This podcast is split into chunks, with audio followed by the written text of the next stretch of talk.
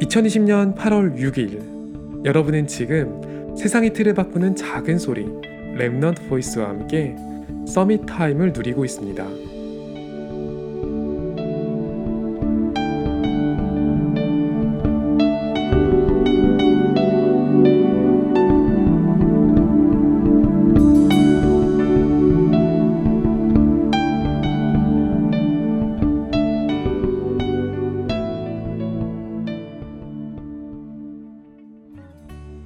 논어 위정편을 보면 공자는 50살이 되었을 때 하늘의 뜻을 알게 되었다고 고백해요.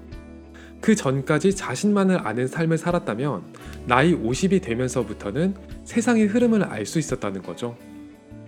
제가 방송에서 이야기하지는 않았는데 사실 기회만 된다면 제가 가장 포럼하고 싶은 책은 삼국지예요. 그런데 이걸 포럼하면 한두 번 포럼하는 걸로 끝나지 않을 것 같아서 제가 제 욕심을 꾹 내려놓고 있는 거죠. 사실 도원결의나 적벽대전 같은 유명한 사건들은 그걸 소설로 쓰면서 MSG를 많이 친 거고요. 정말 삼국지를 관통하는 주제는 주요 등장인물인 조조나 유비 같은 인물들이 가진 천명이 서로 충돌하는 과정이죠.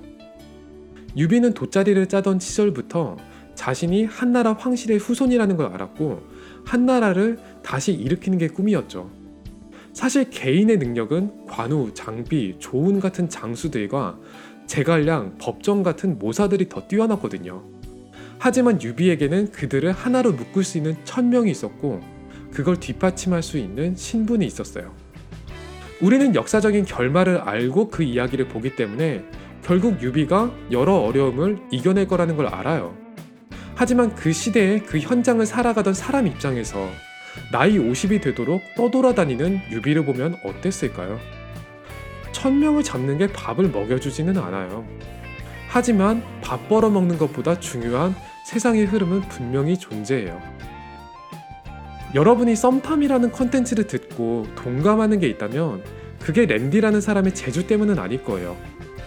유튜브라는 걸 처음 해봤기 때문에 우왕좌왕하고 모든 것이 어설프던 시절에도 저한테는 천명이 하나 있었거든요. 지금 이 방송을 듣는 여러분이 제게 주신 하나님의 뜻이에요. 저는 매일 썸탐을 마칠 때마다 제가 받은 천명을 스포일러 하고 있거든요. 다시 한번 귀를 쫑긋 세우고 들어보시겠어요? 오늘이 여러분에게 최고의 서밋 타임이 되기를 소원합니다. 여러분은 지금 세상의 틀을 바꾸는 작은 소리 랩넌트 보이스와 함께하고 있습니다.